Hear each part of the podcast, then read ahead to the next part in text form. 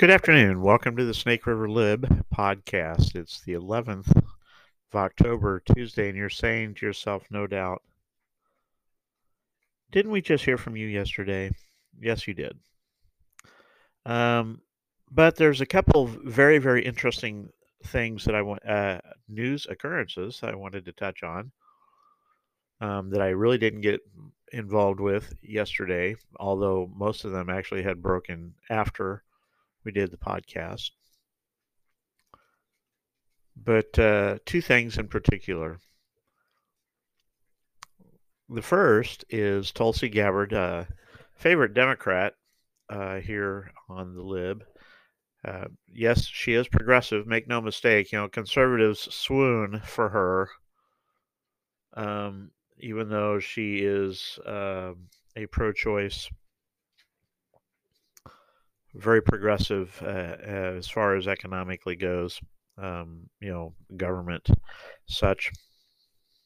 However, she's also a big believer in freedom.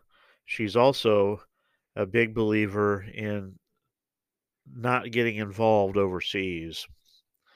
Uh, she caught a lot of flack early uh, in her career for questioning dealing with uh, I mean, that she went and actually spoke to Assad in Syria about what was going on over there with ISIS and, and with uh, the people in his country, trying to engage in dialogue as opposed to Obama, President Obama's bogus red line that he didn't follow through with when Assad broke it.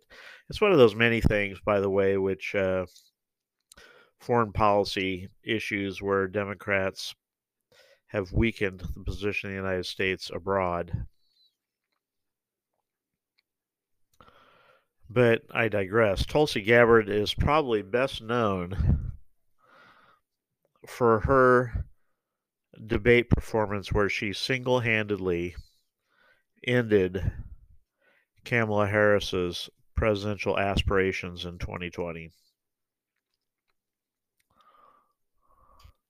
Pointing out the folly of putting thousands of people in prison in California as the attorney general for marijuana use and then joking about using it herself.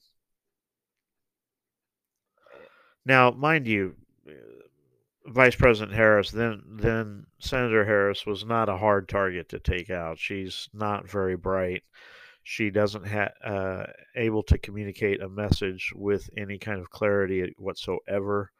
Well, I'm sorry. I guess I should retract that because um, her message um, communication is kind of like on a, a second or third grade level.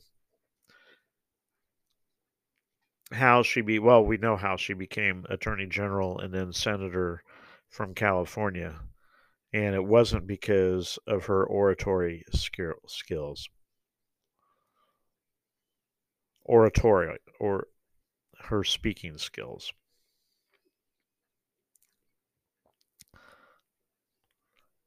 Tulsi also spoke. She spoke at CPAC this last year. She talked about religious freedom. She talked about freedom of speech, the need for freedom of speech. She talked about the founding fathers. She said all the right things. Mind you, uh, we have not forgotten that she is progressive. But at the same time, if she is true to these principles that she says she espouses,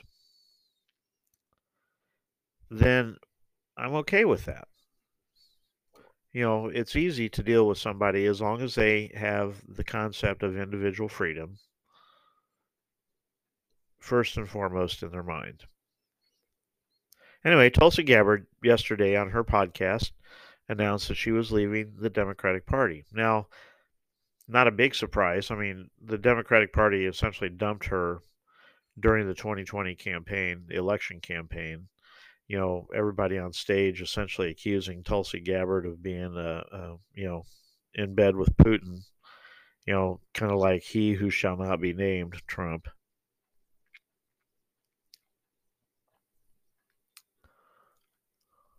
But nonetheless, uh, she made it official. Not only that, but she called on principled Democrats and my, you know, people that I'm sorry, because the far left zealots over there are principled in their things are just contrary to the United States. she called on Democrats that love the United States, that love the ideals of the founding of the United States, that love the freedoms and don't just use the freedoms to get what they want like Democrats do, and Republicans to a lesser extent.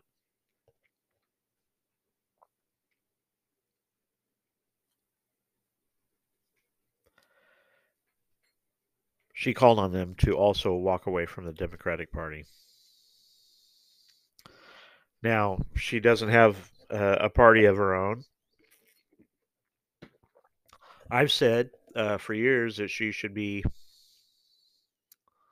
um, join the Libertarian Party. I mean, there's a there are progressive libertarians.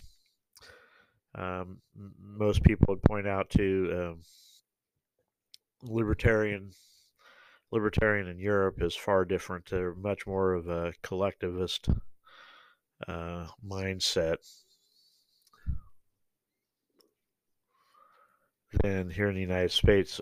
United States, especially recently, as the United States is uh, the official Libertarian Party has taken on more of the Milton Friedman uh, economic uh, genre as as far as what they exist for. We'll see how long that lasts. It's not going to go a whole lot farther than what the the uh, anarcho-communist wing of the Libertarian Party went as well. You're you're not neither one of those are going to go very far, sadly to say. But you bring somebody in that's a, a dynamic persona like Tulsi Gabbard, somebody who is progressive, somebody who also stands for the people and is willing to be the voice of the people. And that could change things. And so you should never dismiss that. That was the first thing I wanted to talk about. Second, uh, as I listened to ads regarding uh, Sharice Davids and Laura Kelly and how they're both running against Sam Brownback, um, I'm reminded of the fact that that uh, you know two can play at that game, and Amanda Adkins here in the the third district has been very very the ads have been out there really well, speaking that that Sharice Davids, for all of her talk in her ads about how she's independent and how she wants to uh, border security, etc., none of that is actually true. I mean, she might have done that, but when it came time to vote, she is right in line with what President Biden and Speaker Pelosi want. Make no mistake, a vote for Sharice Davids is a vote in the House of Representatives for Joe Biden. Um, for whatever Biden or whatever President Biden's legislation that he wants passed, Sharice Davids is going to be there. Biden doesn't want border security. Biden wants abortion, wants to wipe out all state laws regarding abortion. That's that's something else that I think that Amanda Adkins should be hammering on. Um, is the fact that uh, Sharice Davids has voted to to get rid of all of Kansas's protections. And mind you, it's so funny because here in Kansas, uh, you know, we had the uh, amendment to to restrict to be able to restrict abortion, even ban it if necessary. Let me take a break. I'll be right back.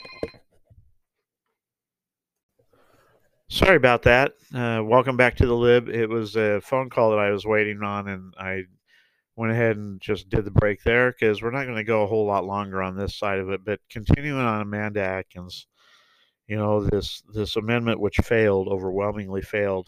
The left, of course, is trumping try uh,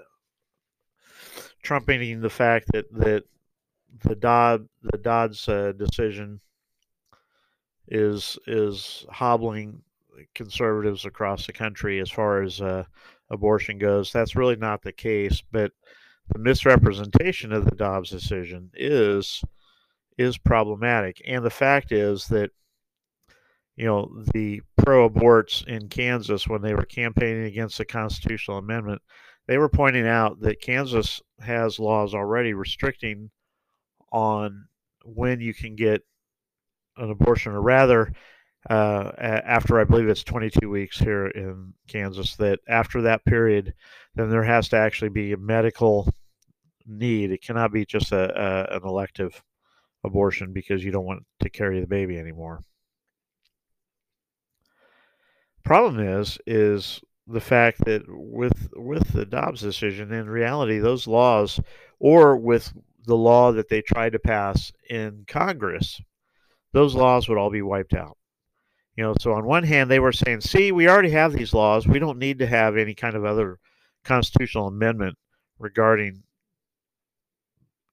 abortion because we already have these laws in place." But of course, being hypocrites that they are, you know, they have no intention of maintaining the status quo on that. If they thought that they could get uh, uh, cobbled together a majority in, in, the Kansas House and Senate to get rid of those laws, they would in a heartbeat. And Laura Kelly would gladly sign those. And they would probably, even in a court of law, if somebody was to sue and say, well, see, you know, we didn't want to say that abortion is a constitutional right. The Supreme Court of Kansas has said that abortion is a right. Then in reality, those laws shouldn't stand, and so in reality, the it's very vulnerable here in the United in the in the state of Kansas, even more vulnerable nationally because the Democrats nationally want to eliminate every state law restricting abortion, and they want you, the taxpayer, to pay for it. And you have Gavin Newsom out in California and the California legislature that want to decriminalize uh, infanticide in the first year of life, and that they will not do an autopsy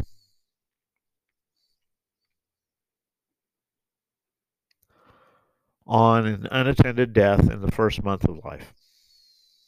So, abortion is not just up until and including the time of birth, but up to a month where there's going to be essentially uh, no no ask know don't ask don't tell on on the cause of death. And then even within the first year that there will not be criminal charges if you kill your baby. So whenever the left talks about abortion that's what they mean.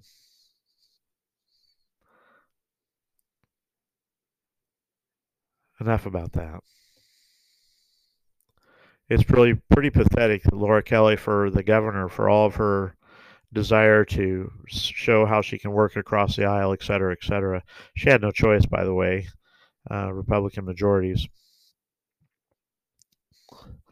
How the record that they're running on is they're running against the perception of Sam Brownback, and I'm not going to get into that here because I really didn't need, even need want to make this this long. It's two and two days essentially, but a huge development regarding our president and his ability to work with and solve real problems, not his competency. We already know about that. one of the rail work rail unions that they had stemmed off a strike here was a week or two ago by negotiating a tentative agreement.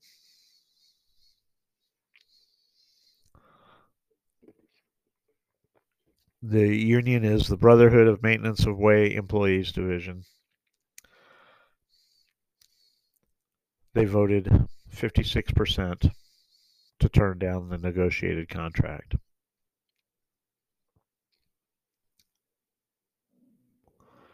Which means November 19th, so this will be well after the election. The potential for a strike and all the supply issues involved with the strike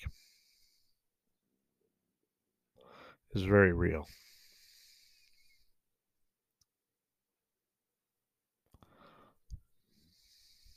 I can hear those old Patco guys saying, "Man, I wish that Biden had been president in 1980 instead of Reagan."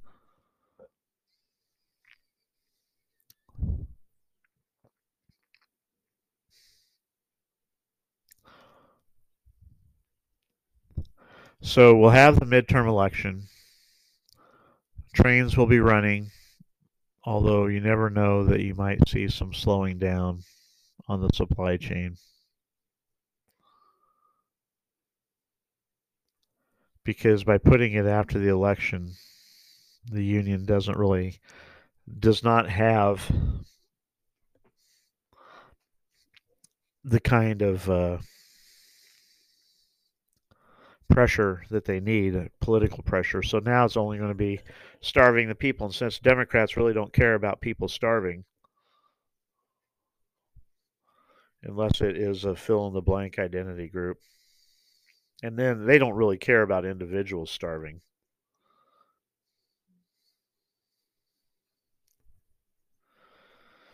Depending on how the election goes, the administration may not be in much of a mood to settle, seeing as how if the Republicans take both the House and the Senate, seeing as how the people have made their say.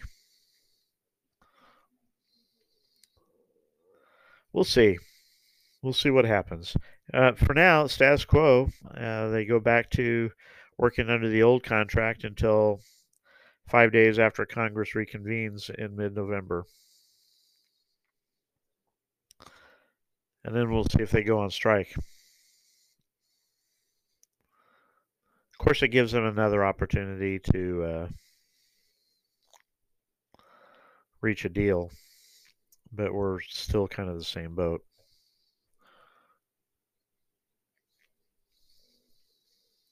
Anyway, there's those two things I just wanted to talk about just briefly. Uh, ben Bernanke, who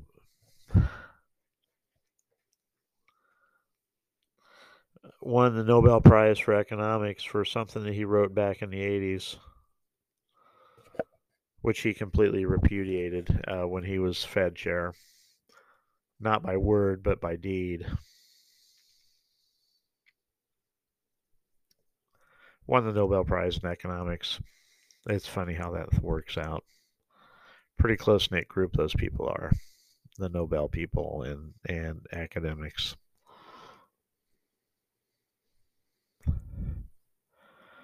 My life matters.